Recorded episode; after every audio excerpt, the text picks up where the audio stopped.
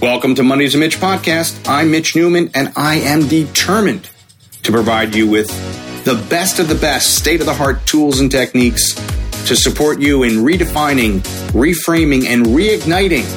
That's a lot of re's. That flame inside of you that will propel you to your next levels of success.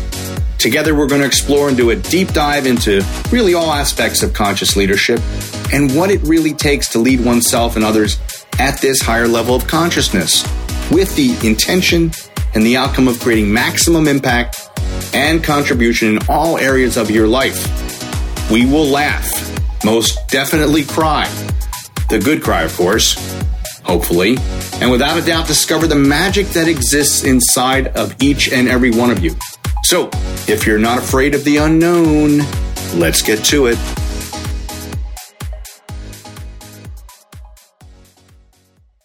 Hey, everybody. Welcome, welcome, welcome. Super excited that you're here. My name is Mitch Newman.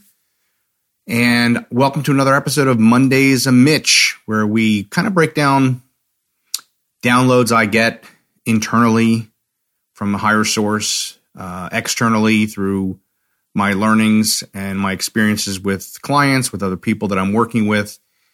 Really all about, in essence, what it means to lead at a higher level of consciousness, what it means to demystify this notion of leadership. Words like leadership get thrown around a lot. And all of us have our beliefs around what leadership looks like. Some of them are very, very genuinely real and present for us, others are dated.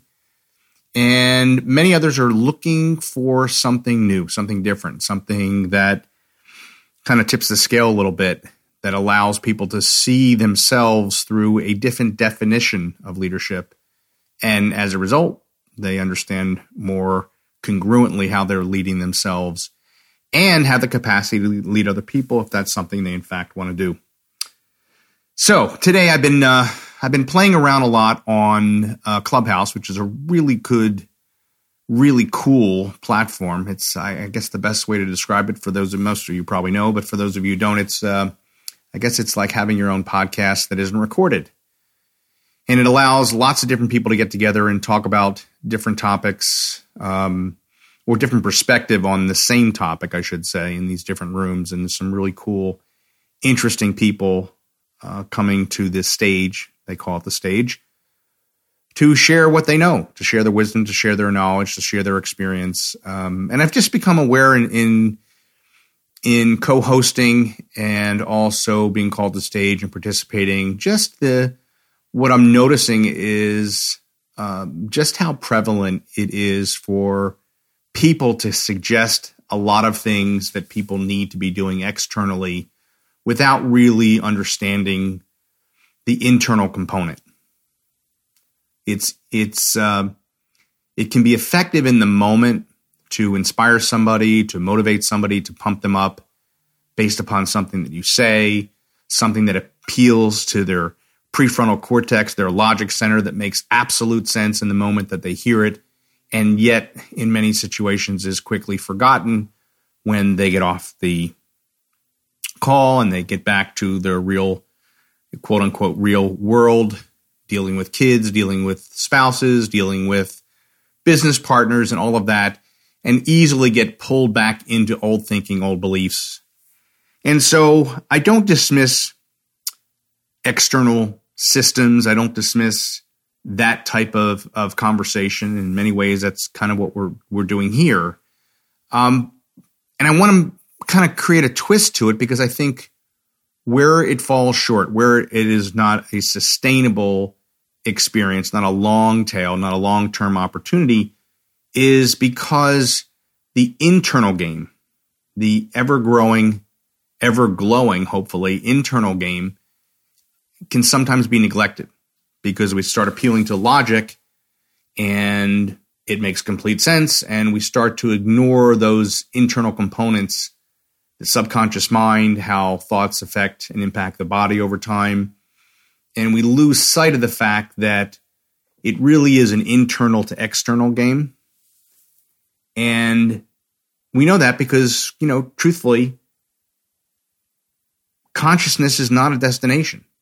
And so we're always evolving. And I think conscious leaders, people who are choosing to lead at a higher level con- consciousness, who want to participate at that level, understand that that the consciousness that they're participating in is not a destination, that it's ever growing, and we're always students of it. We don't we don't we don't suddenly arrive. It's the concept of mastery. You're it's a it's a constant pursuit. And consciousness is no different. So the willingness to understand that we're ever arriving, ever evolving, um, always participating in wanting to know more about ourselves is a critical component to leading at a higher level of consciousness. So I call it like the the the uh, the inner steps that we need to take. That they're always present. That there's always another level. There's always a deeper cut. There's always an opportunity to learn more. So I never want to think of the process and the experience of conscious leadership as a finite component. It's not like do this, do this, do this, and you're a conscious leader. Well, yes, there are foundationally things that are important in terms of delivering with heart and authenticity and compassion and empathy. That's never going to change. And the idea that the tools, the internal tools, as well as the external tools, but we're talking internal tools, always keeping yourself open to learning new things, new tools, new techniques that deepen your own process. So the willingness this is critical. Conscious leaders are willing to practice with new concepts and new techniques on the inner game to see what works, to see uh, what makes the most sense, because they always want to have additional tools in, in their in their arsenal to be able to share with other people, to use as an example. I learned this tool, and here's what it did for me. I think this could help you. Are you open to trying it? So this idea that we're constantly in a flux of new information, new technology, new awarenesses coming in, and never closing ourselves off from that, not allowing this to to kind of be really more about um, you know an ego feed where we think we know everything and I've got this and just follow what I say and do what I do and you'll be fine. No, the the the goal is to keep challenging oneself to go deeper, to take that next step, to hit that next level, to hit that deeper awareness, to evolve over time. And where we are in consciousness in any given moment will become apparent by what we're choosing to do, the action we're willing to take, the beingness that we're willing to participate in. All of it is a reflection of where we are in a moment. And in a simply in another moment, that can shift and that can change and that can alter depending upon situations and circumstances where things suddenly become apparent. I get a lot of information in the quiet of the early morning.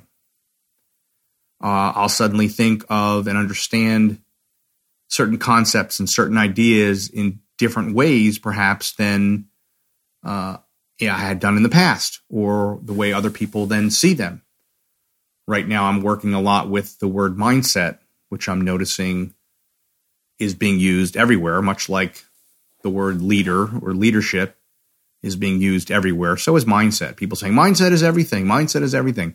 And then how people actually go about that and how they treat it is always very interesting.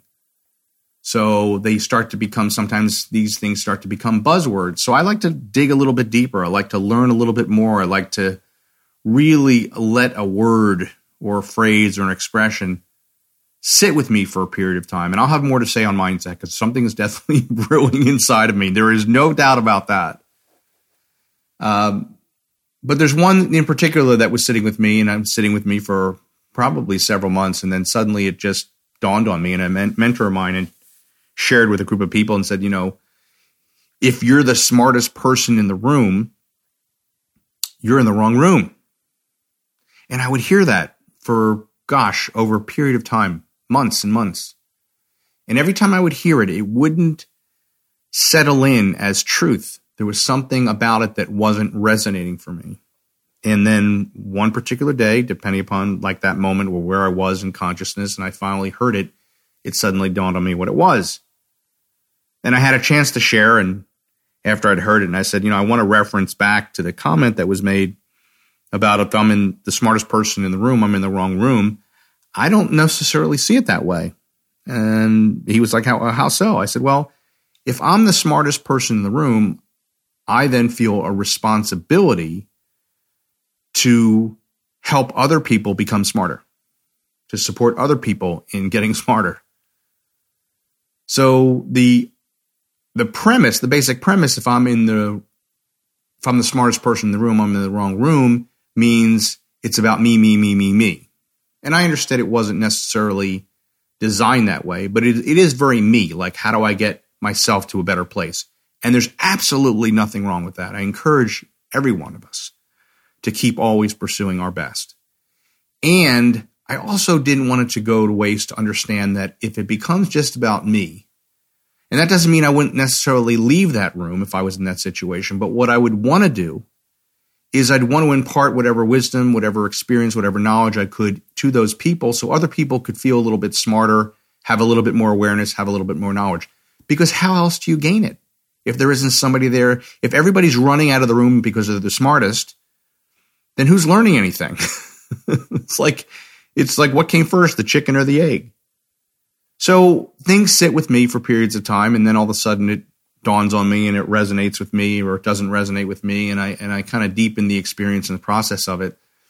That's just something that's really been very powerful for me from an internal standpoint.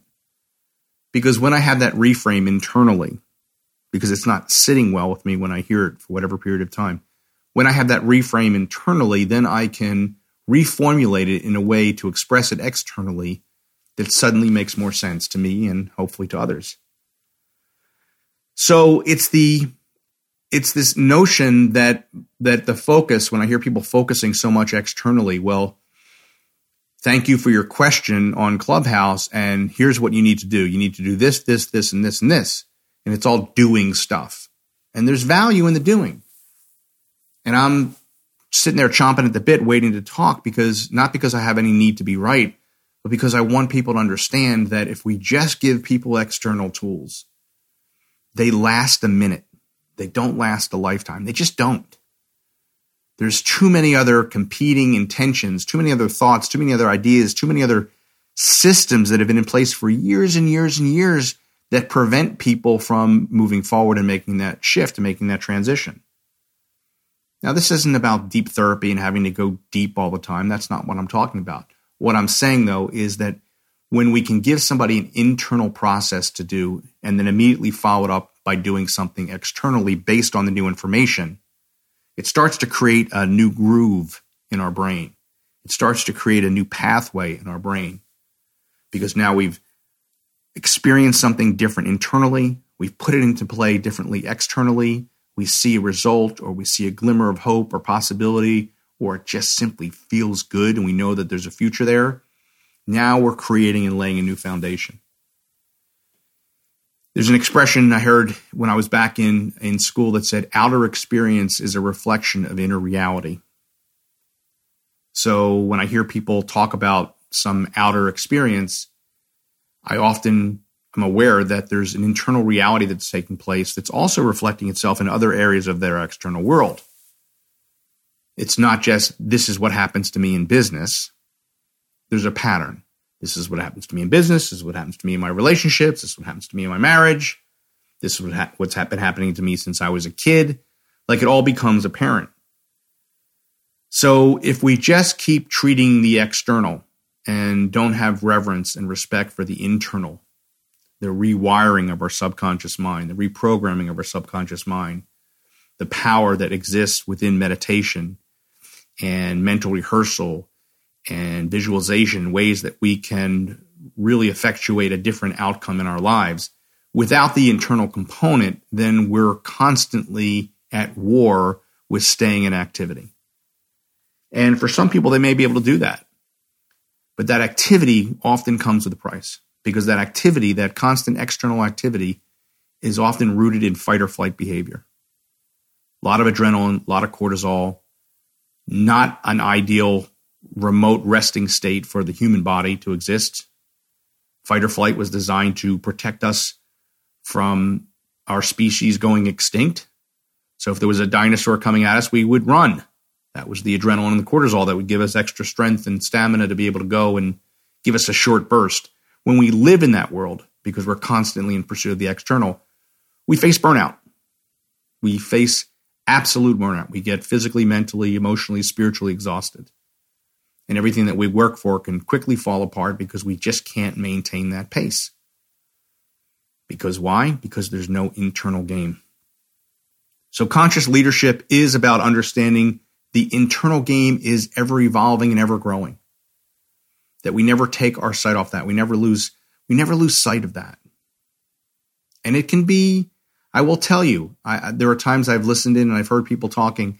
It can be very seductive to just get into this go, go, go mode. Absolutely can. No doubt about it. I can feel myself sometimes getting pulled into it. And I go, no, no, sit back in the pocket, Mitch. Sit back in the pocket. What else needs to happen here? What else is of value here? Does this person need to pursue some forgiveness because of the judgments they've been holding against themselves for 10, 20, 30, 50 years? Absolutely. 100%. What are the other tools? What are the other experiences that they could have on an internal level to be able to make certain shifts? Why? Because the situation that they're presented with is going to happen again in one form or fashion. And if we have new tools and we have new technology, we have new things at our fingertips and within our heart to be able to access, then we can be able to recover faster, meaning get back to this present moment quicker and faster. The idea that that the process of growth is about really finding yourself triggered by things less often, and you're still going to get triggered, and the goal being that you're now triggered for a shorter duration of time. That maybe something that happened that normally would take you and maybe give you a day or two of just complete exhaustion and checking out all of a sudden is down to 30 minutes. That's progress. That's what this work is ultimately about. To be able to go into your own inner Home Depot and pull out the tools that are necessary to get you back to this very present moment, to allow you to get to that place where you can create and manifest not from the past, but from the present moving forward. So stay on your internal game understand its value. The internal game will feed your external game, will provide your external game with the resources necessary, the energy, the vitality necessary to continue on the journey. Why? Because you're going to be on point, you're going to be on purpose, you're not going to be in fight or flight. You're going to realize that what you're creating, that what you're manifesting, that what you're growing has legs and legs that will last a lifetime. My name is Mitch Newman. We will see you again next time. Hey, so if you like this episode, make sure to subscribe to this podcast so, you know, we can hang out every Monday. You can also follow me on Instagram at Life's a Mitch. And if you feel so inspired, make sure to tag me in your stories. I really appreciate hearing from people who are listening in. So if you have any ideas, any feedback, any questions, don't be shy. Please send them along. Who knows? Something you share or suggest may spark a future episode. So until next week, remember life's a Mitch, and then you thrive.